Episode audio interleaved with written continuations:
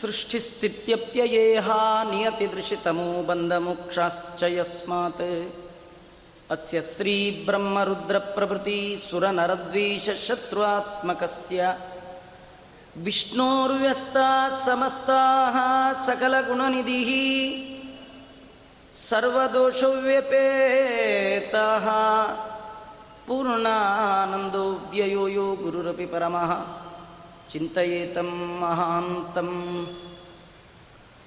ಓಂ ಜನ್ಮಾದ್ಯಸ್ಯ ಯತೋನ್ವಯಾದಿತರತಶ್ಚಾರ್ಥೇಷ್ವಭಿಘ್ನಸ್ವರಾಟ್ ತೇನೇ ಬ್ರಹ್ಮಹೃದಾಯ ಆದಿಕವಯೇ ಮುಖ್ಯಂತಿ ಯಂ ಸೂರಯಃ ತೇಜೋವಾರಿ ಮೃದಾಂ ಯಥಾ ವಿನಿಮಯೋ ಯತ್ರ ತ್ರಿಸರ್ಗೋ ಮೃಷಾ ಧಾಮ್ನಾ ಸ್ವೇನ ಸದಾ ನಿರಸ್ತಕುಹಕಂ ಸತ್ಯಂ ಪರಂ ಧೀಮಹಿ.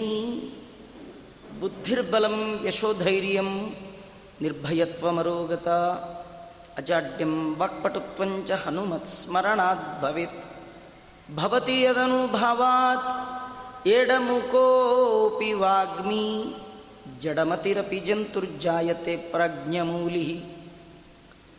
ಸಕಲವಚನ ಚೇತೋ ದೇವತಾ ಭಾರತೀ ಸಾ ಮಮ ವಚಸಿ ನಿಧತ್ತಾಂ ಸನ್ನಿಧಿಂ ಮಾನಸೇ ಚ.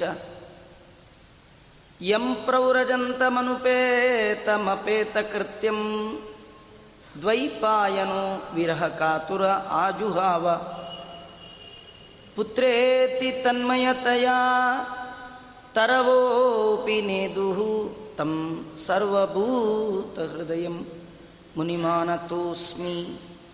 ನಮೋಸ್ತು ತಾತ್ವಿಕಾ ದೇವಾಃ ವಿಷ್ಣುಭಕ್ತಿಪರಾಯಣಾಃ ಧರ್ಮಮಾರ್ಗೇ ಪ್ರೇರಯಂತು ಭವಂತಃ ಸರ್ವ ಏವ ಹಿ. ಮೂಕೋಪಿ ಯತ್ಪ್ರಸಾದೇನ ಮುಕುಂದಶಯನಾಯತೆ ರಾಜರಾಜಾಯತೆ ರಿಕ್ತೋ ರಾಘವೇಂದ್ರಂ ತಮಾಶ್ರಯೇ. ಆಪಾದಮೌಲಿಪರ್ಯಂತಂ ಗುರುಣಾಂ ಆಕೃತಿಂ ಸ್ಮರೇತ್ ತೇನ ವಿಘ್ನಾಃ ಪ್ರಣಶ್ಯಂತಿ ಸಿದ್ಧ್ಯಂತಿ ಚ ಮನೋರಥಾಃ. ಸ್ವಸ್ತ್ಯಸ್ತು ಸತಾಂ ಅಶೇಷ ಸನ್ಮಂಗಲಾನಿ ಭವಂತು. ಶ್ರೀ ಗುರುಭ್ಯೋ ನಮಃ. ಹರಿಃ ಓಂ. ಶ್ರೀ ರಾಜೋವಾಚ ಮನ್ವಂತರಾಣಿ ಸರ್ವಾಣಿ ತ್ವಯೋಕ್ತಾನಿ ಶ್ರುತಾನಿ ಮೇ ವೀರ್ಯಾಣಿ ಅನಂತವೀರ್ಯಸ್ಯ ಹರೇಸ್ತತ್ರ ಕೃತಾನಿ ಚ. ಯೋಸೌ ಸತ್ಯವ್ರತೋ ನಾಮ ರಾಜರ್ಷಿ ದ್ರವಿಡೇಶ್ವರಃ ಜ್ಞಾನಂ ಯೋ ಅತೀತಕಲ್ಪಾಂತೆ ಲೇಭೇ ಪುರುಷಸೇವಯ ಸ ವೈ ವೈವಸ್ವತ ಪುತ್ರೋ ಮನುರಾಸೀತ್ ಇತಿ ಶ್ರುತಂ ತ್ವಯಾ ತಸ್ಯ ಸುತಾ ಪ್ರೋಕ್ತಾಃ ಇಕ್ಷ್ವಾಕ್ ಪ್ರಮುಖಾನ್ ನೃಪಾಃ ತೇಷಾಂ ವಂಶಂ ಪೃಥಕ್ ಬ್ರಹ್ಮನ್ ವಂಶಾನುಚರಿತಾನಿ ಚ. ಕೀರ್ತಯಸ್ವ ಮಹಾಭಾಗ ನಿತ್ಯಂ ಶುಶ್ರೂಷತಾಂ ಹಿನಃ. ಯೇ ಭೂತಾ ಯೇ ಭವಿಷ್ಯಶ್ಚ ಭವಂತ್ಯದ್ಯನತಾಶ್ಚ ಯೇ ತೇಷಾಂ ನ ಪುಣ್ಯಕೀರ್ತಾನಾಂ ಸರ್ವೇಷಾಂ ವದ ವಿಕ್ರಮಾನ್. ಶ್ರೀ ಗುರುಭ್ಯೋ ನಮಃ. ಹರಿ ಓಂ. ನೀವೆಲ್ಲ ತುಂಬ ಪುಣ್ಯಾತ್ಮರು. ಶ್ರೀಮದ್ ಭಾಗವತವನ್ನು ಅಧಿಕ ಮಾಸದಲ್ಲಿ ಒಂದು ಶ್ಲೋಕ ಶ್ರವಣ ಮಾಡಿದರು ಎಷ್ಟು ಫಲ ಬರುತ್ತೆ ಅಂಥೇಳಿ ಬ್ರಹ್ಮದೇವರಿಗೆ ವರ್ಣನೆ ಮಾಡಲಿಕ್ಕೆ ಸಾಧ್ಯ ಇಲ್ಲಂತ. ಅಧಿಕ ಮಾಸ ಮಹಾತ್ಮೆಯಲ್ಲಿ ಭಾಗವತ ಶ್ರವಣಕ್ಕೆ ಎಂಥ ಫಲ ಇದೆ ಅದನ್ನು ವರ್ಣನೆ ಮಾಡ್ತಾರೆ. ಸಾಮಾನ್ಯ ಕಾಲದಲ್ಲಿಯೇ ಭಾಗವತದ ಒಂದು ಅಕ್ಷರ ಶ್ರವಣ ಮಾಡಿದರೆ ಗೋ ಸಾವಿರ ದಾನ ಮಾಡಿದ ಫಲ ಬರ್ತಾ ಇದೆ ಅಂತ. ಒಂದು ಸಾವಿರ ಗೋದಾನ ಮಾಡಿದರೆ ಏನು ಫಲ ಬರಬೇಕು ಅದು ಭಾಗವತದಲ್ಲಿ ಒಂದು ಅಕ್ಷರ ಶ್ರವಣ ಮಾಡಿದರೆ ಬರುತ್ತಂತೆ. ಅಂಥದ್ದು ಅಧಿಕ ಮಾಸದಲ್ಲಿ ಶ್ರವಣ ಮಾಡಿದರೆ ಎಷ್ಟು ಫಲ ಅದು ಬ್ರಹ್ಮದೇವರಿಗೂ ಹೇಳಲಿಕ್ಕೆ ಸಾಧ್ಯ ಇಲ್ಲ ಅಂದಮೇಲೆ ಅಂತಹ ಉತ್ತಮವಾದ ಪರ್ವಕಾಲದಲ್ಲಿ ಮೂರು ವರ್ಷಕ್ಕೆ ಒಮ್ಮೆ ಮಾತ್ರ ಬರುವಂತಹ ಕಾಲ, ಅದರಲ್ಲಿಯೂ ಪುರುಷೋತ್ತಮ ಸ್ವಾಮಿ ನಿಯಾಮಕನಾದ ಈ ಮಾಸದಲ್ಲಿ ಭಗವಂತ ನಿಮ್ಮೊಳಗೆ ಕೂತು ಈ ಅತ್ಯದ್ಭುತವಾದ ಸಾಧನೆ ಮಾಡಿಸಿದ್ದಾನೆ ಅಂದರೆ ಅದು ಪುಣ್ಯ ಇದ್ದವರಿಗೆ ಮಾತ್ರ ಸಾಧ್ಯ. ತುಂಬ ಜನ್ಮಗಳ ಪುಣ್ಯ ಇದ್ದವರಿಗೆ ಮಾತ್ರ ಭಾಗವತ ಕೇಳಬೇಕು ಅನ್ನುವ ಬುದ್ಧಿ ಬರುತ್ತಂತೆ.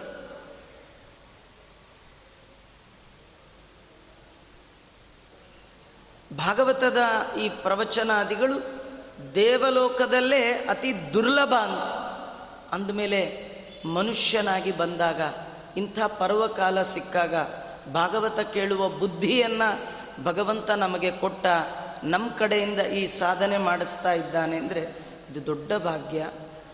ಆ ನಿಟ್ಟಿನಲ್ಲಿ ಎಂಟು ಸ್ಕಂದಗಳ ಕಥೆಯನ್ನು ನೆನ್ನೆ ತನಕ ಕೇಳಿದ್ರಿ. ನಿಜವಾಗಿಯೂ ಇವತ್ತು ನಾಳೆ ನಾಡಿದ್ದು ಆಚೆ ನಾಡಿದ್ದು ಈ ನಾಲ್ಕು ದಿನ ನಾಡಿನ ಅತ್ಯಂತ ಶ್ರೇಷ್ಠ ವಿದ್ವಾಂಸರಾದ ಹರಿಯಾಚಾರ್ಯ ಹರಿದಾಸ್ ಭಟ್ರು ಬರಬೇಕಿತ್ತು. ಅವರು ಕಾರಣಾಂತರದಿಂದ ಬರಲಿಲ್ಲ. ಆ ಒಂದು ಸುಯೋಗ ರಾಯರು ನನ್ನ ಪಾಲಿಗೆ ಕೊಡಿಸಿದ್ದಾರೆ.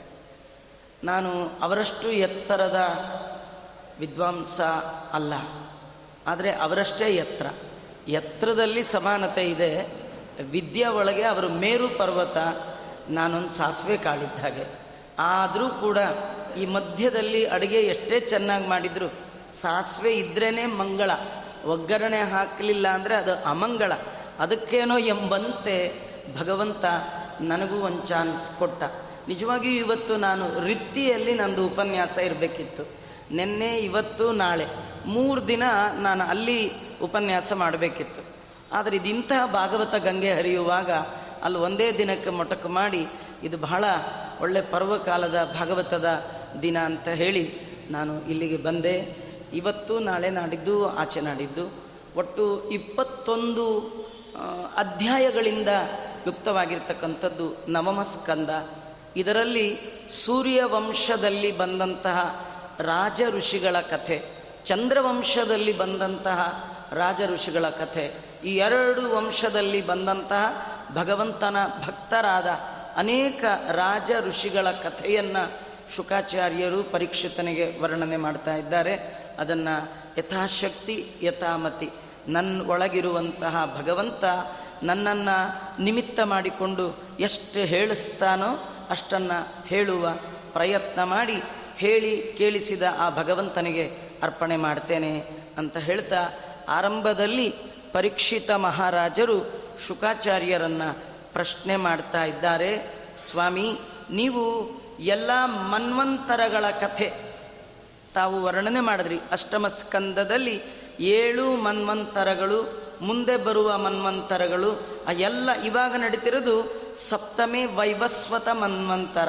ಹಿಂದಿನ ಮನ್ವಂತರಗಳು, ಮುಂದಿನ ಮನ್ವಂತರಗಳು, ಈಗಿನ ಮನ್ವಂತರದಲ್ಲಿ ಬಂದಂತಹ ಎಲ್ಲ ರಾಜಾದಿರಾಜರ ಕಥೆಯನ್ನು ತಾವು ವರ್ಣನೆ ಮಾಡಿದಿರಿ. ಅದರಲ್ಲಿ ಹೇಳುವಾಗ ಈ ದ್ರವಿಡ ದೇಶದ ರಾಜ ಸತ್ಯವ್ರತ ಅಂತ ಏನು ಮತ್ಸ್ಯಾವತಾರದ ಕಥೆ ಬರುತ್ತೆ, ಆ ಸತ್ಯವ್ರತನ ಕಥೆ ಕೇಳಿದ್ವಿ. ಅವನೇ ಮತ್ಸ್ಯಮೂರ್ತಿಯ ಸೇವೆ ಮಾಡಿ ಪುರುಷ ಸೇವೆಯ ಆ ಪರಮ ಪುರುಷನಾದ ಭಗವಂತನ ಆರಾಧನೆ ಮಾಡಿ ಅವನು ಜ್ಞಾನಂ ಉತ್ತಮವಾದ ತತ್ವಜ್ಞಾನವನ್ನು ಪಡೆದ. ಅದೇ ಮತ್ಸ್ಯ ಪುರಾಣ ಅಂತಾಯಿತು. ಮತ್ಸ್ಯನಾಮಕ ಭಗವಂತ ಸತ್ಯವ್ರತನನ್ನು ಏಳು ದಿನಗಳ ಕಾಲ ಆ ಸಮುದ್ರದ ಒಳಗೆ ಪ್ರಳಯೋದಕದಲ್ಲಿ ಏನು ಸಂಚಾರ ಮಾಡಿಸಿದ, ಆಗ ನಡು ನಡುವೆ ಕೇಳಿದ ಪ್ರಶ್ನೆಗಳಿಗೆ ಭಗವಂತ ಉತ್ತರ ಕೊಟ್ಟ. ಸತ್ಯವ್ರತ ಮತ್ಸ್ಯ ಇವರಿಬ್ಬರ ನಡುವೆ ನಡೆದ ಆ ಜ್ಞಾನವೇ ಮತ್ಸ್ಯ ಪುರಾಣ ಅಂತ ಆಯಿತು. ಆ ಸತ್ಯವ್ರತ ತಾನು ಭಗವಂತನ ಪರಮಾನುಗ್ರಹದಿಂದ ಅವನು ಜ್ಞಾನವನ್ನು ಪಡೆದ. ಮುಂದೆ ಅವನೇ ಈ ಸೂರ್ಯನ ಮಗ ವೈವಸ್ವತ ಮನು ಅಂತ ಆದ. ವಿವಸ್ವಾನ್ ಅನ್ನುವ ಸೂರ್ಯ ಅವನ ಮಗನಾಗಿ ಬಂದ. ಅವನಿಗೆ ವೈವಸ್ವತ ಅಂತ ಕರಿತಾ ಇದ್ದಾರೆ. ಆ ವೈವಸ್ವತ ಮನ್ವಂತರವೇ ಸಪ್ತಮದ ಮನ್ವಂತರ. ಅವನಿಗೆ ಅನೇಕ ಜನ ಮಕ್ಕಳು, ಇಕ್ಷ್ವಾಕು ಮೊದಲಾದವರು, ಅವರೆಲ್ಲ ದೊಡ್ಡ ದೊಡ್ಡ ರಾಜ ಋಷಿಗಳು. ಅವರು ಬರೀ ರಾಜರು ಮಾತ್ರ ಆಗಿರಲಿಲ್ಲ, ಅವರು ಋಷಿಗಳು ಆಗಿದ್ದರು. ಋಷಿ ಅಂದರೆ ರುಜುರ್ಜ್ಞಾನಿ, ಒಳ್ಳೆ ಜ್ಞಾನಿಗಳು. ಭಗವಂತನ ಬಗ್ಗೆ ನಿಶ್ಚಲವಾದ ತತ್ವಜ್ಞಾನವುಳ್ಳವರೇ ಆಗಿನ ಕಾಲದಲ್ಲಿ ರಾಜರಾಗಿ ಬರ್ತಿದ್ರು, ಅಂತಹ ರಾಜ ಋಷಿಗಳು ಆಗಿದ್ದರು ಅಂತ ಕೇಳಿದ್ದೀನಿ. ಆದ್ದರಿಂದ ಆ ರಾಜರ ವಂಶದಲ್ಲಿ ಬಂದಂತಹ ಇತರ ರಾಜರು ಐಕ್ಷ್ವಾಕು, ಶರ್ಯಾತಿ, ನೃಗ, ನಾಭಾಗ, ನರಿಷ್ಯಂತ ಇವರ ವಂಶದಲ್ಲಿ ಬಂದಂತಹ ಅನೇಕ ಜನ ರಾಜ ಋಷಿಗಳು. ಆ ಋಷಿಗಳ ಕಥೆ, ರಾಜರ ಕಥೆ ಅದನ್ನೆಲ್ಲ ನಂಗೆ ದಯಮಾಡಿ ಹೇಳಿ. ಈಗ ಹಿಂದೆ ಇದ್ದಂಥ ರಾಜ ಋಷಿಗಳು, ಮುಂದೆ ಬರುವ ರಾಜ ಋಷಿಗಳು ಇವರ ಕಥೆಯೆಲ್ಲ ಕೇಳಬೇಕು ಅಂತ ಅನಿಸಿದೆ. ಆ ವೈವಸ್ವತ ಮನುವಿನ ವಂಶದಲ್ಲಿ ಬಂದಂತಹ ಭಗವಂತನ ಭಕ್ತರ ಮಹಿಮೆಯನ್ನು ಹೇಳಿ ಅಂದಾಗ ಸಂತೋಷ ಆಯಿತಂತೆ. ನಾನು ಇಷ್ಟು ದೇವರ ಕಥೆ ಹೇಳಿದರೂ ಮತ್ತೆ ಮತ್ತೆ ಕೇಳುವ ಬಯಕೆ ನಿನಗಿದೆಯಲ್ಲ, ನಿನಗೆ ದೇವರ ಕಥೆ ಸಾಕು ಅನ್ನುವ ಬುದ್ಧಿ ಬಂದಿಲ್ಲಲ್ಲ, ಬೇಕು ಅನ್ನುವ ಬುದ್ಧಿ ಇದೆಯಲ್ಲ, ಇದು ನಿಜವಾಗಿ ಭಗವಂತನ ಭಕ್ತರ ಗುಣ, ಇದು ಭೂಷಣ. ದೇವರ ಕಥೆ ಕೇಳಿ ಅತೃಪ್ತರಾಗಬೇಕಂತೆ. ಅಯ್ಯೋ ಯಾಕೋ ಇನ್ನೂ ಕೇಳದೆ ಅಂತ ಅನ್ನಿಸ್ಲೇ ಇಲ್ಲ ಅಂತ ಅನ್ನಿಸ್ಬೇಕಂತೆ. ಕಥೆ ಕೇಳಿ ಸಾಕಾಯ್ತಪ್ಪ ಅನ್ನಿಸಿದ್ರೆ ಹಾಗಾದ್ರೆ ಭಕ್ತರಲ್ಲ. ದೇವರ ಕಥೆ ಕೇಳಿ ಮತ್ತೂ ಕೇಳಬೇಕು, ಮತ್ತೂ ಕೇಳಬೇಕು ಭಾವನೆ ಯಾರ ಮನಸ್ಸಿನಲ್ಲಿ ಚಿಗುರುತ್ತೆ ಅವ್ರು ನಿಜವಾಗಿ ಭಗವಂತನ ಭಕ್ತರು. ನೀನು ಒಳ್ಳೆ ಪ್ರಶ್ನೆ ಕೇಳಿದ್ದೀಯಪ್ಪ. ಆದರೆ ನೋಡಿ, ಶುಕಾಚಾರ್ಯರು ಒಂದು ಮಾತು ಹೇಳ್ತಾರೆ, ಶ್ರೂಯತಾ ಮಾನವೋಂಶ ಸಂಕ್ಷೇಪೇಣ ಪರಂತಪ ನ ಶಕ್ಯತೆ ವಿಸ್ತರತೋ ವಕ್ತು ವರ್ಷಶತೈರಪಿ. ಶುಕಾಚಾರ್ಯ ಹೇಳ್ತಾರೆ, ಅಪ್ಪ ಪರೀಕ್ಷಿತ, ನಿನಗೇನೋ ವೈವಸ್ವತ ಮನುವಿನ ವಂಶದಲ್ಲಿ ಬಂದಂತಹ ರಾಜ ಋಷಿಗಳ ಕಥೆ ಕೇಳೋ ಬಯಕೆ ನಿನಗಿದೆ. ಅದು ವಿಸ್ತಾರವಾಗಿ ಹೇಳಿ ಇಂತ್ಯ, ಎಷ್ಟು ವಿಸ್ತಾರವಾಗಿ ಹೇಳಿ ಹೇಳು. ನನಗೆ ನೂರು ವರ್ಷ ಆಯುಷ್ಯ ಕೊಟ್ಟು ಇಡೀ ನೂರು ವರ್ಷ ನನ್ನ ಮುಂದೆ ಮೈಕಿಟ್ಟರು, ನಾನು ಆ ಎಲ್ಲ ರಾಜ ಋಷಿಗಳ ಕಥೆಯನ್ನು ಹೇಳಿ ಮುಗಿಸ್ಲಿಕ್ಕೆ ಆಗೋಲ್ಲ. ಶುಕಾಚಾರ್ಯರಿಗೆ ಹೇಳಿ ಮುಗಿಸ್ಲಿಕ್ಕಾಗಲಿಲ್ಲ ಅಂದಮೇಲೆ, ಆಚಾರ್ಯ ನೀವು ಸರಿಯಾಗಿ ಪೂರ ಹೇಳಲೇ ಇಲ್ಲ ಅಂದರೆ ಹೇಳಬಾರ್ದು, ನಾನು ಪೂರ ಹೇಳಿಬಿಟ್ರೆ ಶುಕಾಚಾರ್ಯಗಿಂತೂ ದೊಡ್ಡವನಾಗಿಬಿಡ್ತೀನಿ. ಇದ್ರ ಕಥೆ ಅರ್ಥ ಇಷ್ಟೇ, ಇದರ ತಾತ್ಪರ್ಯ ಇಷ್ಟೇ. ದೇವರ ಭಕ್ತರ ಮತ್ತು ದೇವರ ಕಥೆಯನ್ನು ಹೇಳಬೇಕು. ಹೇಳಿದ ಮೇಲೆ ನಾ ಎಷ್ಟು ಹೇಳಿದ್ನೋ ಅಷ್ಟೇ, ಇನ್ನು ಮುಂದೆ ಕತೆ ಗೀತೆ ಇಲ್ಲ, ನೀವೆಲ್ಲೂ ಹೋಗಬೇಕಾದ್ದಿಲ್ಲ, ಇಷ್ಟೇ ಇರೋದು ಕತೆ ಅಂತ ಹೇಳಬಾರ್ದು. ನಾ ಹೇಳಿದ್ದು ಕಡಿಮೆ, ಹೇಳಲಾರ್ದೇ ಉಳಿದದ್ದೇ ಜಾಸ್ತಿ, ಇದನ್ನು ತಿಳ್ಕೊಳ್ಬೇಕಂತೆ. ದೇವರ ಬಗ್ಗೆ ನಾವು ಎಷ್ಟು ಹೇಳಿದ್ರೂ ಕಡಿಮೆ, ಭಗವಂತನ ಭಕ್ತರ ಬಗ್ಗೆ ಅವನ ಭಕ್ತರ ಗುಣಗಳ ಗಣನೆ ಮಾಡಲಿಕ್ಕೆ ಸಾಧ್ಯವೇ ಇಲ್ಲ. ನೂರು ವರ್ಷ ಆಯುಷ್ಯ ಕೊಟ್ಟರು ಸ್ವಯಂಭೂ ವೈವಸ್ವತ ಮನುವಿನ ವಂಶದಲ್ಲಿ ಬಂದ ರಾಜ ಋಷಿಗಳ ಕಥೆಯನ್ನು ವಿಸ್ತಾರವಾಗಿ ಹೇಳಲಿಕ್ಕೆ ಸಾಧ್ಯ ಇಲ್ಲ ಅಂತ ಅವರೇ ಹೇಳಿದ ಮೇಲೆ ಕಡೆಗೆ ಅವರಂತಾರೆ, ನೀ ಇಷ್ಟು ಕೇಳಿದ ಮೇಲೆ ಹೇಳಲ್ಲ ಅಂತ ಅನ್ನಲ್ಲ, ಏನೋ ಸಂಕ್ಷೇಪವಾಗಿ ಒಂದು ಚೂರು ಪಾರು ಹೇಳ್ತೀನಿ ಅಂತಾರೆ. ಈ ಚೂರು ಹೇಳ್ತೀನಿ ಅಂತ ಹೇಳಿ ಇಪ್ಪತ್ತೊಂದು ಅಧ್ಯಾಯ ಹೇಳಿದ್ರಲ್ಲ, ಇನ್ನೇನಾದರೂ ಪೂರ ಹೇಳಿ ಅಂದರೆ ಇನ್ನೆಟ್ಟು ಹೇಳಬೇಡ ಅವರು. ಅದರಿಂದ ಇನ್ನೊಂದೇನೆಂದರೆ, ಅವ್ರ ಕಥೆ ದೊಡ್ಡದು, ನಮ್ಮ ತಲೆ ಚಿಕ್ಕದು, ಹೇಳಿದ ಕಥೆನೇ ನೆನ್ಪಿಟ್ಕೊಳಕ್ಕೆ ಬರಲ್ಲ, ಎಷ್ಟು ಹೇಳಿದ್ರು ಅಷ್ಟೇ ಅಂತ, ಇಷ್ಟು ಸಾಕು ಅಂತ ನಮಗೆ ಇಷ್ಟು ಸಾಕು. ಒಂದು ಮಗುಗಾದರೆ ಚೂರು ಡೋಸೇಜು, ದೊಡ್ಡವ್ರಿಗಾದರೆ ಜಾಸ್ತಿ ಡೋಸೇಜು. ಒಂದೇ ಮಾತ್ರೆ, ಒಂದೇ ರೋಗ, ಏಜ್ ನೋಡಿಕೊಂಡು ಮಾತ್ರೆ ತಗೊಳ್ಳೋದು ಹೇಗೋ ಹಾಗೆ ನಮ್ಮ ಯೋಗ್ಯತೆ ನೋಡಿಕೊಂಡು ಶುಕಾಚಾರ್ಯ ಹೇಳ್ತಾರೆ, ನಿಮಗಿಷ್ಟು ಸಾಕು. ಈ ಭಕ್ತರ ಕಥೆ ಕೇಳಿ ಅವರು ಜೀವನದಲ್ಲಿ ಏನೆಲ್ಲ ಗುಣಗಳನ್ನು ಇಟ್ಕೊಂಡಿದ್ರು ನಿಮ್ಮ ಜೀವನದಲ್ಲೂ ಅಳವಡಿಸ್ಕೊಂಡ್ರೆ ನೀವು ಉದ್ಧಾರ ಆಗ್ಬೋದು ಅಂತ ಕೆಲವೇ ಭಕ್ತರ ಕಥೆಯನ್ನು ಈ ಭಾಗವತದ ಈ ಸ್ಕಂದದಲ್ಲಿ ವರ್ಣನೆ ಮಾಡ್ತಾ ಇದ್ದಾರೆ. ಪರಾವರೇಶಾಂ ಭೂತಾನಾಂ ಆತ್ಮಾಯ ಪುರುಷ ಪರಃ ಸಯೇವಾಸೀದಿದಂ ವಿಶ್ವಂ ಕಲ್ಪಾಂತೆ ನನ್ನ ಕಿಂಚನ. ಮೊಟ್ಟ ಮೊದಲ ಬಾರಿಗೆ ಭಗವಂತ ಮಾತ್ರ ಇದ್ದದ್ದು, ಅವನನ್ನು ಹೊರತುಪಡಿಸಿ ಏನೂ ಇರಲಿಲ್ಲ. ದೇವರಿಗೆ ಸೃಷ್ಟಿ ಮಾಡಬೇಕು ಅಂತ ಇಚ್ಛೆ ಬಂದಾಗ ಅವನ ನಾಭಿ ಕಮಲದಲ್ಲಿ ಬ್ರಹ್ಮದೇವರು ಸ್ವಯಂಭೂ ಚತುರಾನನ, ಸ್ವಯಂಭೂ ತಮಗೆ ತಾವೇ ಭವಿಸಿದರು, ಹುಟ್ಟಿದರು. ಆದ ಕಾರಣ ಅವರಿಗೆ ಸ್ವಯಂಭೂ ಅಂತ ಕರೀತಾ ಇದ್ದಾರೆ. ಬ್ರಹ್ಮದೇವರ ಮಾನಸ ಪುತ್ರರಲ್ಲಿ ಮರೀಚಿ ಋಷಿಗಳು, ಮರೀಚಿಯ ಮಗನೇ ಕಶ್ಯಪ, ಕಶ್ಯಪ ದಕ್ಷನ ಮಗಳಾದ ಅದಿತಿಯಲ್ಲಿ ವಿಭಸ್ವಾನ್ ಅನ್ನುವ ಮಗನನ್ನು ಪಡೆದಿದ್ದಾನೆ. ಆ ವಿಭಸ್ವಾನ್ ಅನ್ನುವವ ಸಂಜ್ಞಾದೇವಿ. ವಿಭಸ್ವಾನ್ ಅಂದರೆ ಸೂರ್ಯ, ಅವ ಹೆಂಡತಿ ಸಂಜ್ಞಾ. ಅಲ್ಲಿ ವೈವಸ್ವತ ಮನು ಹುಟ್ಟಿದ್ದಾನೆ. ಹೇ ರಾಜ, ಈ ವೈವಸ್ವತ ಮನುವಿನ ಹೆಂಡತಿ ಶ್ರದ್ಧಾದೇವಿ. ಇದು ಭಗವಂತನಿಂದ ಬಂದಂತಹ ಪರಂಪರೆ. ಈ ಪರಂಪರೆಯೇ ಸೂರ್ಯವಂಶ ಅಂತ ಕರೀತಾರೆ. ಕಶ್ಯಪನ ಮಗನೇ ಸೂರ್ಯ. ಆ ಸೂರ್ಯನಿಗೆ ಹೆಸರು ವಿಭಸ್ವಾನ್ ಅನ್ನುವಂಥದ್ದು. ಹೀಗಾಗಿ ಆ ಸೂರ್ಯ ಅವನಿಗೆ ಶ್ರದ್ಧಾದೇವಿಯಲ್ಲಿ, ಯಾವ ಸಂಜ್ಞಾದೇವಿಯಲ್ಲಿ ಈ ವೈವಸ್ವತ ಮನು ಹುಟ್ಟಿದ್ದಾನೆ. ಅವನಿಗೆ ಹೆಂಡತಿ ಶ್ರದ್ಧಾದೇವಿ. ಅವನಿಗೆ ಹತ್ತು ಜನ ಮಕ್ಕಳು: ಇಕ್ಷ್ವಾಕು, ನೃಗ, ಶರ್ಯಾತಿ, ದೃಷ್ಟ್ಯ, ದೃಷ್ಟ, ಕರುಷ, ನರಿಷ್ಯಂತ, ಪೃಷದ್ರ, ನಾಭಾಗ, ನಭ. ಈ ಹತ್ತು ಜನ ಮಕ್ಕಳು ಅವನಿಗೆ ಹುಟ್ಟಿದ್ದಾರೆ.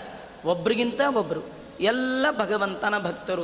ಅವರ ಕಥೆಯೇ ಅತ್ಯಪೂರ್ವವಾಗಿರ್ತಕ್ಕಂಥದ್ದು. ಇಷ್ಟು ಹೇಳಿ ಶುಕಾಚಾರ್ಯ ಹೇಳ್ತಾರೆ, ಮೊದಲು ಈ ಮಗ ಇಕ್ಷ್ವಾಕು ಅಂತ ಅವನು ಇನ್ನೂ ಹುಟ್ಟಿರಲಿಲ್ಲ. ಹುಟ್ಟೋ ಮುಂಚೆ ಈ ವೈವಸ್ವತಮನು ತನಗೆ ಒಳ್ಳೆ ಮಕ್ಕಳಾಗಬೇಕು ಅಂತ ವರುಣೇಷ್ಠಿ ಅಂತ, ಮೈತ್ರಾವರುಣ ಅಂತ ಒಂದು ಯಜ್ಞವನ್ನು ಮಾಡಿದ್ದಾನೆ. ಯಜ್ಞ ಮಾಡಬೇಕಾದ್ರೆ ಆ ಯಜ್ಞ ಮಾಡಿಸ್ಲಿಕ್ಕೆ ವಸಿಷ್ಠರನ್ನೇ ಕರೆದ. ವಸಿಷ್ಠರಂದರೆ ಒಳ್ಳೆ ಮಂತ್ರಜ್ಞರು. ಅವರು ಕರೆದರೆ ಎಲ್ಲ ದೇವತೆಗಳು ಬಂದು ಆಹುತಿಯನ್ನು ಸ್ವೀಕಾರ ಮಾಡ್ತಿದ್ರು. ಹೀಗಾಗಿ ವಸಿಷ್ಠರು ಮಿತ್ರಾವರುಣ ಅನ್ನುವ ಇಷ್ಟಿಯನ್ನು ಮಾಡಿಸ್ಲಿಕ್ಕೆ ಒಪ್ಪಿದ್ದಾರೆ. ವೈವಸ್ವತ ಮನುವಿನ ಹೆಂಡತಿ ಶ್ರದ್ಧಾದೇವಿ, ಅವಳು ಹೋಮಕ್ಕೆ ಕೂತ್ಲು. ಗಂಡನು ಕೂತ, ಗಂಡ ಹೆಂಡತಿ ಕೂತು ಹೋಮಕ್ಕೆ ಕೂತರು. ವಸಿಷ್ಠರು ಬರೋದು ಸ್ವಲ್ಪ ತಡ ಆಯಿತು. ಅವ್ರ ಕಡೆಯವರೆಲ್ಲ ಬಂದಿದ್ರು. ಹೋಮ ಆರಂಭ. ಸಂಕಲ್ಪ ಮಾಡಬೇಕು, ಏನು ನಿಮ್ಮಿಚ್ಛೆ. ಈ ಗಂಡ ಅಂದ್ಕೊಂಡ ಆಚಾರ್ಯಗೆ ಮೊದಲೇ ಹೇಳಿದ್ದೀನಲ್ಲ ಅಂತ. ಹೆಂಡ್ತಿಗೆ ಗೊತ್ತಿಲ್ಲ. ಹೆಂಡ್ತಿ ವಸಿಷ್ಠರ ಜೊತೆಗಿರುವ ಪುರೋಹಿತರಿಗೆ ಕಿವಿಲಿ ಹೇಳಿದ್ಲು, ನಮ್ಮ ಯಜಮಾನರು ಏನು ಹೇಳಿರ್ತಾರೋ ಬಿಟ್ಟಿರ್ತಾರೋ ಗೊತ್ತಿಲ್ಲ, ನಮಗೆ ಈ ಹೋಮ ಮಾಡಿದಾಗ ಒಂದು ಒಳ್ಳೆ ಕನ್ಯಾ ಹೆಣ್ಣು ಹುಟ್ಟಲಿ ಆಯಿತು ಅಂಥೇಳಿ ಸಂಕಲ್ಪ ಮಾಡಿ ಅವರು ಹೋಮ ಶುರು ಮಾಡಿದ್ರು. ಹೋಮಕ್ಕೆ ತಕ್ಕ ಫಲ ಆಗಬೇಕಲ್ಲ, ಅದು ಒಂದು ಕನ್ಯೆ ಹುಟ್ಟಿದ್ದಾಳೆ. ಈ ವೈವಸ್ವತ ಮನುವಿಗೆ ಆಶ್ಚರ್ಯ, ವಿವಸ್ವಾನ್ ಸೂರ್ಯನಿಗೆ ಆಶ್ಚರ್ಯ. ಅವನು ವಸಿಷ್ಠರನ್ನ ಕರೆದು ಕೇಳ್ತಾನೆ, ಅಲ್ಲ ಬೇರೆ ಪುರೋಹಿತರು ಸಂಕಲ್ಪ ಮಾಡಿ ಹೋಮ ಮಾಡಿದಾಗ ಫಲ ವ್ಯತ್ಯಾಸ ಆಗ್ಬೋದು. ಎಷ್ಟೋ ಬಾರಿ ಆಚಾರ್ಯನ ಕರೆಸಿ ಮಕ್ಕಳಿಲ್ಲ, ಹರಿವಂಶ ಹೇಳಿ ಅಂತ ಹೇಳಿರ್ತಾರೆ. ಕೇಳಿದವ್ರಿಗಾಗದೇ ಇರ್ಬೋದು, ಹೇಳಿದವ್ರಿಗಾಗಿದ್ದರೂ ಆಗಿರುತ್ತೆ. ಎಷ್ಟೋ ಸತಿ ಫಲ ಕೇಳೋರ್ಗಾಗಿರಲ್ಲ, ಹೇಳೋರ್ಗಾಗಿದ್ರೂ ಆಗಿ.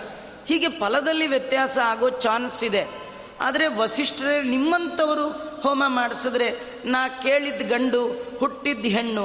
ಭಗವನ್ ಕಿಮಿದಂ ಜಾತಂ ಕರ್ಮವೋ ಬ್ರಹ್ಮವಾದೀನಾಂ ವಿಪರೀತ ಮಹೋ ಕಷ್ಟಂ ಐವಂ ಸ್ಯಾತ್ ಬ್ರಹ್ಮ ವಿಕ್ರಯ. ಹೀಗೆ ನೀವು ಮಾಡಿಸಿದ ಹೋಮದಲ್ಲಿ ತಪ್ಪು ಫಲ ಬಂದದ್ದನ್ನು ನಾನು ನೋಡೇ ಇಲ್ಲ, ಯಾಕೆ ಹೀಗಾಯಿತು ಅಂತ ವಸಿಷ್ಠರನ್ನು ಕೇಳ್ತಾ ಇದ್ದಾನೆ. ವಸಿಷ್ಠರಂದರು, ಇಲ್ಲ, ನನ್ನ ಕಡೆಯಿಂದ ಯಾವ ಮಿಸ್ಟೇಕ್ ಆಗ್ಲಿಕ್ಕೆ ಸಾಧ್ಯ ಇಲ್ಲ. ಏನೂ ಮಿಸ್ಟೇಕ್ ಆಗಿದೆ, ಅವ್ರು ಯಾರನ್ನೂ ಕೇಳಲಿಲ್ಲ. ಹೀಗೆ ಕಣ್ಣು ಮುಚ್ಚಿ ಯೋಚನೆ ಮಾಡಿದ್ರು ಗೊತ್ತಾಯ್ತು ಅವರಿಗೆ. ಅವ್ರು ಹೇಳಿದ್ರು, ಮಿಸ್ಟೇಕ್ ನಮ್ಮ ಹತ್ರ ಇಲ್ಲ, ನಿಮ್ಮ ಮನೆಯವ್ರ ಹತ್ರ ಇದೆ. ನಿಮ್ಮ ಮನೆಯವರು ನಮ್ಮ ಹೋತೃ ಅಂತೇನಿರ್ತಾನೆ ಹೋಮಿಸುವವ, ಅವನಿಗೆ ಹೇಳುವಾಗ ಈ ರೀತಿ ಸಂಕಲ್ಪ ಮಾಡಿದ್ದಾರೆ. ಆಗ ಆ ರಾಜ ಅಂದ, ಇದ್ಯಾಕೋ ನಂಗೆ ಸರಿ ಆಗಲಿಲ್ಲ, ನನ್ನ ಮನಸ್ಸಿಗೆ ನೆಮ್ಮದಿ ಕೊಡಲಿಲ್ಲ, ನಾನು ನಿಮ್ಮನ್ನು ನಂಬಿದ್ದೆ, ನೀವು ಇನ್ಯಾರಿಗೋ ಮೇಲೆ ತಪ್ಪು ಹಾಕ್ತೀರಿ, ಅದರಿಂದ ನನಗೆ ಯಾಕೋ ಸರಿ ಆಗಲಿಲ್ಲ. ಅದಕ್ಕೆ ಆಚಾರ್ಯ ಅಂದರು, ಅದಕ್ಕೆ ಯಾಕೆ ಬೇಜಾರು ಮಾಡ್ಕೊಳ್ತೀಯ, ಇನ್ನೊಂದು ಹೋಮ ಮಾಡು, ಹೋಮ ಮಾಡಿಸೋದು ನಂಗೆ ದೊಡ್ಡದಲ್ಲ, ನಿಮ್ಮ ಮಂತ್ರ ವೇಸ್ಟ್ ಆಯ್ತಲ್ಲ, ಅಂದ್ಕೊಂಡಿದ್ದಾಗಲಿಲ್ವಲ್ಲ, ನಂಗೆ ಬೇಜಾರು ಅಂದ. ವಸಿಷ್ಠರಂದರು, ಹಾಗಾದ್ರೆ ಏನು ಮಾಡಬೇಕಪ್ಪ? ಏನಿಲ್ಲ, ಈ ಹುಡುಗಿನೇ ಹುಡುಗ ಆಗಬೇಕು ಅಂತ. ಯಾರು ಹಿಂಗೆ ಮಾಡ್ಲಿಕ್ಕೆ ಸಾಧ್ಯ? ವಸಿಷ್ಠರಂದರು, ಯಾಕಾರು ಇವ್ರ ಮನೆ ಪೌರೋಹಿತ್ವ ಒಪ್ಸ್ಕೊಂಡೇನೋ, ವಸಿಷ್ಠರಂಥ ಪುರೋಹಿತರು ಏನೂ ಮಾಡ್ಲಿಕ್ಕೆ ಸಾಧ್ಯ, ಇನ್ನು ಬೇರೆ ಪುರೋಹಿತರಾಗಿದ್ದರೆ ಏನು ಮಾಡಬೇಕು? ಅವನಂದ, ನಮಗದು ಗೊತ್ತಿಲ್ಲ, ನನಗೆ ಈ ಸಂಕಲ್ಪದ ವೈಷಮ್ಯ ಅದು ಪುರೋಹಿತರು ನಿಮಗೆ ಬಿಟ್ಟದ್ದು.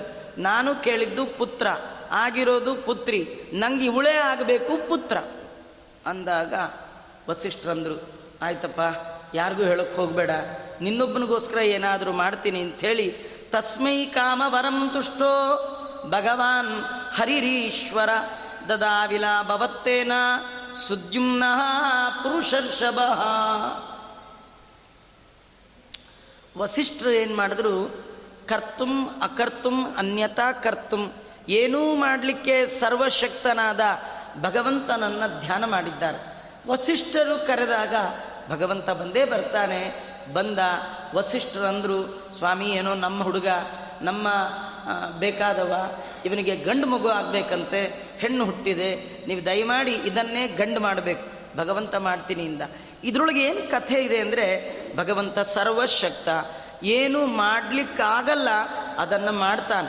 ಅವನಿಚ್ಛೆ ಇದ್ದರೆ ಏನೂ ಮಾಡ್ತಾನೆ, ಅವನಿಚ್ಛೆ ಇದ್ದರೆ ಕಲ್ಲನ್ನು ತೇಲಿಸ್ತಾನೆ, ಅದು ಮುಳುಗುವ ವಸ್ತುವನ್ನು ತೇಲಿಸ್ತಾನೆ, ತೇಲುವ ವಸ್ತುವನ್ನು ಮುಳುಗಿಸ್ತಾನೆ, ಅದು ಅವನಿಚ್ಛ. ಏನು ಬೇಕಾದ್ರೂ ಮಾಡ್ತಾನೆ ಅಂತ ತೋರಿಸುವ ಭಗವಂತನ ಮಹಿಮೆಯ ದ್ಯೋತಕವಾದ ಈ ಕತೆ. ಆ ವಸಿಷ್ಠರ ಪ್ರಾರ್ಥನಾನುಸಾರವಾಗಿ ಆ ಹೆಣ್ಣೆ ಗಂಡಾಯಿತು. ಹುಟ್ಟಿದ ತಕ್ಷಣ ಮಗುವಿಗೆ ನಾಮಕರಣ ಮಾಡಿದ್ರು ಇಳ ಅಂತ. ಆಮೇಲೆ ಗಂಡಾದ ಮೇಲೆ ಆ ಮಗುವಿಗೆ ಸುದ್ಯುಮ್ನ ಅಂತ ನಾಮಕರಣ ಮಾಡಿದ್ದಾರೆ. ಆ ಸುದ್ಯುಮ್ನ ಅವನಿಗೆ ಒಳ್ಳೆ ಕತ್ತಿ ವರಸೆ ಎಲ್ಲ ಕರೆಸಿದ್ರು, ಕುದುರೆ ಬೆ ಕ್ಷತ್ರಿಯೋಚಿತವಾದ ವಿದ್ಯೆಯನ್ನೆಲ್ಲ ಕಲ್ತ. ಅವನೇನು ಮಾಡ್ದ? ಒಂದಿನ ಸುದ್ಯುಮ್ನ ಉತ್ತಮವಾದ ಒಂದು ಕುದುರೆಯನ್ನು ಏರಿ ತನ್ನ ಕೆಲವು ಸಹಚರರಿಂದ ಕೂಡಿಕೊಂಡು ಬೇಟೆ ಆಡಬೇಕು ಅಂತ ಹೋದ. ಹೋದರೆ ಉತ್ತರ ದಿಕ್ಕಿಗೆ ಹೋಗ್ಬಿಟ್ಟ. ಒಂದು ಜಿಂಕೆ ಕಾಣಿಸ್ತು, ಅದನ್ನು ಅಟ್ಟಿಸ್ಕೊಂಡು ಹೋಗ್ತಾ ಹೋಗ್ತಾ ಉತ್ತರ ದಿಕ್ಕಿನ ತುತ್ತ ತುದಿಗೆ ಹೋಗ್ಬಿಟ್ಟ. ಅದು ಮೇರು ಪರ್ವತದ ತನಕ ಹೋದಂತೆ. ಇನ್ನೆಟ್ಟು ಬೇಟೆಗೆ ಹೋದ್ರೆ ಇನ್ನೆಟ್ಟು ದೂರ ಹೋಗಿರಬೇಡ ಲೆಕ್ಕ. ಏನೋ ವಾಕಿಂಗ್ ಹೋದೆ ಅಂತ ತಿರುಪ್ತಿಗೆ ಹೊರಟುಬಿಟ್ರೆ, ಏನೋ ಇಲ್ಲೇ ಒಂದು ಕಿಲೋಮೀಟ್ರ್ ಹೋಗಿ ಬಂದರೆ ಪರ್ವ ಅಂದರೆ ಇದೇನು ಗೊತ್ತಕ್ಕತ್ತೆ? ದೇವರ ಇಚ್ಛೆ ಎಲ್ಲಿವರೆಗೂ ಎಳ್ಕೊಂಡು ಹೋಗ್ಬಿಡುತ್ತೆ ಪ್ರಾರಬ್ಧ ಕರ್ಮ ಇದ್ದರೆ ಅನ್ನೋದಕ್ಕೊಂದು ಕಥೆ ಇದು. ಇವನು ತುಂಬ ದೂರ ಹೋದ. ಆ ಮೇರು ಪರ್ವತದ ಕೆಳಗೆ ಒಂದು ಉದ್ಯಾನವನ, ಅದಕ್ಕೆ ಸುಕುಮಾರ ಅಂತ ಆ ವನದ ಹೆಸರು. ಅದು ರುದ್ರದೇವರು ವಿಹಾರ ಮಾಡಲಿಕ್ಕಾಗಿ ಮಾಡಿಸ್ಕೊಂಡಂಥ ಪಾರ್ಕ್. ಆ ಪಾರ್ಕ್ ಒಳಗೆ ಹೋದ. ಹೋಗ್ತಿದ್ದ ಹಾಗೆ ಇವನ ಡ್ರೆಸ್ ಚೇಂಜ್ ಆಯಿತು, ಇವನ ವೇಷಭೂಷಣಗಳು ಚೇಂಜ್ ಆಯಿತು. ಕೈಯಲ್ಲಿ ಇಲ್ಲಿಂದ ಇಲ್ಲಿವರೆಗೂ ಬಳೆ ಬಂದುಬಿಡ್ತು, ಮಾಂಗಲ್ಯ ಕುತ್ತಿಗೆಯಲ್ಲಿ ಬಂದುಬಿಡ್ತು, ಏನೇನೋ ವಿಚಿತ್ರಗಳಾಗಿಬಿಡ್ತು. ಆಶ್ಚರ್ಯ ಪಡ್ತಾ ಇದ್ದಾನೆ. ಅಷ್ಟೇ ಅಲ್ಲ, ತಾನು ಹತ್ತಿ ಬಂದ ಕುದುರೆ ಅದು ಗಂಡು ಕುದುರೆ ಹೋಗಿ ಹೆಣ್ಣು ಕುದುರೆ ಆಗೋಯ್ತು. ಆ ಕಡೆ ಮಂತ್ರಿಗಳು ನೋಡ್ದ, ಆ ಮಂತ್ರಿಗಳು ಎಲ್ಲ ಹೆಣ್ಣಾಗ್ಬಿಟ್ಟಿದ್ದ. ಒಬ್ರಿಗೊಬ್ಬರು ನೋಡ್ಕೊಳ್ತಾ ಇದ್ದಾರೆ. ತಥಾ ತದನುಗಾ ಸರ್ವಾಹ ಆತ್ಮಲಿಂಗ ವಿಪರ್ಯಯಂ ದೃಷ್ಟ್ವಾ ವಿಮನಸೋ ಅಭೂವನ್ ವೀಕ್ಷ್ಯಮಾಣ ಪರಸ್ಪರಂ. ಒಬ್ಬರು ಮುಖ ಒಬ್ಬರು ನೋಡ್ಕೊಳ್ತಾ ಇದ್ದವ್ರು. ಎಲ್ಲರಿಗೆ ಆಶ್ಚರ್ಯ ಆಯಿತು, ಹಾಗೆ ಹೀಗಾದ್ವಿ. ಬಹಳ ವಿಚಿತ್ರ. ಹೋದವರೆಲ್ಲ ಗಂಡು, ಅಲ್ಲಿ ಹೋದ ತಕ್ಷಣ ಎಂಟರ ಆದ ತಕ್ಷಣ ಹೆಣ್ಣಾಗಿದ್ದಾರೆ. ಇದು ಅವ್ರಿಗೆ ಆಶ್ಚರ್ಯ ಅಲ್ಲ, ಕಥೆ ಕೇಳುವ ಪರೀಕ್ಷಿತನಿಗೆ ಆಶ್ಚರ್ಯ. ಅವನು ಶುಕಾಚಾರ್ಯನ ಕೇಳ್ದ, ಅದು ಹೇಗೆ ಸಾಧ್ಯ? ಪ್ರವೇಶ ಮಾಡಿದ ಮಾತ್ರದಿಂದಲೇ ಗಂಡೆಲ್ಲ ಹೆಣ್ಣಾಗತ್ತಾ? ಅದು ಯಾವ ದೇಶ, ಯಾವ ಕಾಲ, ಏನದು? ಇದು ಬಹಳ ಕುತೂಹಲ, ದಯಮಾಡಿ ಹೇಳಿ ಅಂದಾಗ ಶುಕಾಚಾರ್ಯರು ಮತ್ತೆ ಹೇಳ್ತಾರೆ, ಒಂದು ಸತಿ ಈ ವನದಲ್ಲಿ ರುದ್ರದೇವರು ಪಾರ್ವತಿಯೊಂದಿಗೆ ವಿಹಾರ ಮಾಡುವ ಸಂದರ್ಭ, ಅನೇಕ ಜನ ಋಷಿ ಮುನಿಗಳು ರುದ್ರದೇವರ ದರ್ಶನ ಮಾಡಬೇಕು ಅಂತ ಬಂದರು.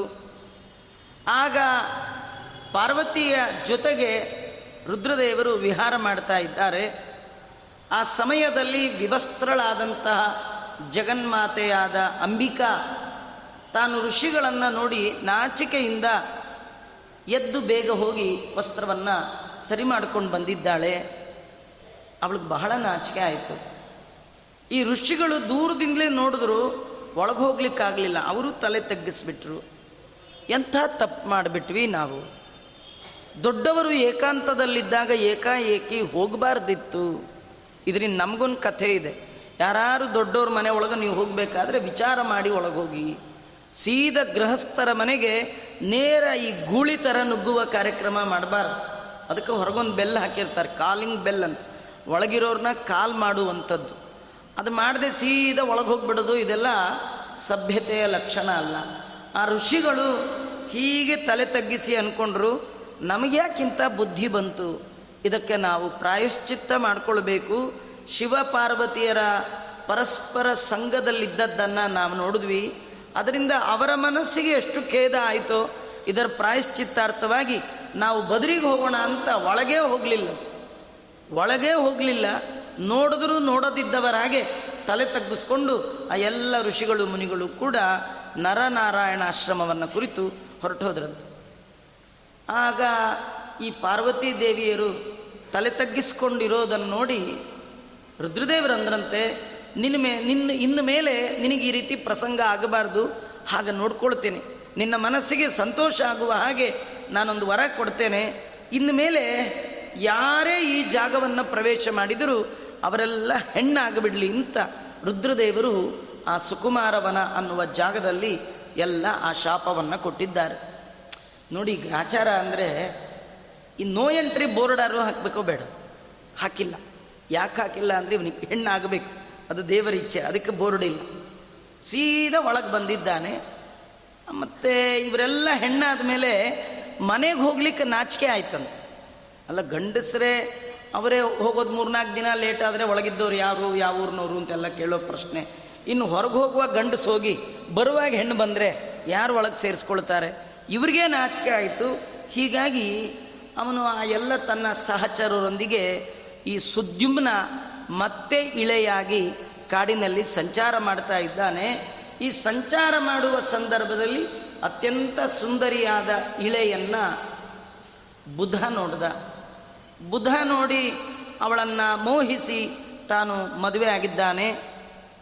ಇಳೆಯೂ ಕೂಡ ಬುಧನ ಸೌಂದರ್ಯವನ್ನು ನೋಡಿ ಮದುವೆ ಆಗಿದ್ದಾಳೆ. ಇವರಿ ಇಬ್ಬರ ದಾಂಪತ್ಯದ ಫಲವಾಗಿ ಅಲ್ಲಿ ಪುರೂರವ ಅಂತ ಹುಟ್ಟಿದ್ದಾನೆ. ಹೀಗೆ ಸುದ್ಯುಮ್ನ ಸ್ತ್ರೀ ಆಗ್ಬಿಟ್ಟ. ಪಾಪ ಮನೇಲಿ ಅವರಪ್ಪ ವೈವಸ್ವತಮನು ಯಾಕೋ ನನ್ನ ಮಗ ಹೋದೋನು ಬರಲಿಲ್ವೇ ಅಂತ ಎಲ್ಲ ಕಡೆ ಹುಡುಕಿಸ್ದ. ಕಡೆಗೆ ಗೊತ್ತಾಯಿತು ಅದು ಹುಡುಗ ಮತ್ತೆ ಹುಡುಗಿಯಾಗಿದ್ದಾನೆ ಅಂತ ಮನೆಗೆ ಕರ್ಕೊಂಡು ಬಂದ. ಸೇಮ್ ಆಚಾರ್ಗೆ ಫೋನ್ ಮಾಡ್ದ, ವಸಿಷ್ಠರೇ ಬನ್ನಿ ಹಿಂದ. ಅವ್ರು ಅಂದ್ಕೊಂಡ್ರು ಮತ್ತೇನು ಪ್ರಾಬ್ಲಮ್, ವಸಿಷ್ಠರ ಸಾಮರ್ಥ್ಯ ನೋಡಿ, ಸಿಕ್ಕರಿಂತ ಆಚಾರ ಸಿಗಬೇಕು, ನಮಗೂ ಸಿಕ್ಕಿರ್ತಾರೆ, ಏನು ಕೆಲಸಕ್ಕೆ ಬರಲ್ಲ. ಆದರೆ ವಸಿಷ್ಠರು ಎಂಥವರು, ಅವರ ಸಾಮರ್ಥ್ಯ ಏನು. ಈ ಸೂರ್ಯ ವಿವಸ್ವಾನಿಗೆ ಗೊತ್ತಿತ್ತು, ಮತ್ತೆ ಕರೆದ, ಸ್ವಾಮಿ ನಿಮ್ಮ ಶಿಷ್ಯ ಹುಡುಗ ಆದವನು ಮತ್ತೆ ಹುಡುಗಿಯಾಗಿದ್ದಾನೆ, ದಯಮಾಡಿ ಮತ್ತೆ ರಿಪೇರಿ ಮಾಡಬೇಕು ಪ್ರಾರ್ಥನೆ ಮಾಡ್ದ.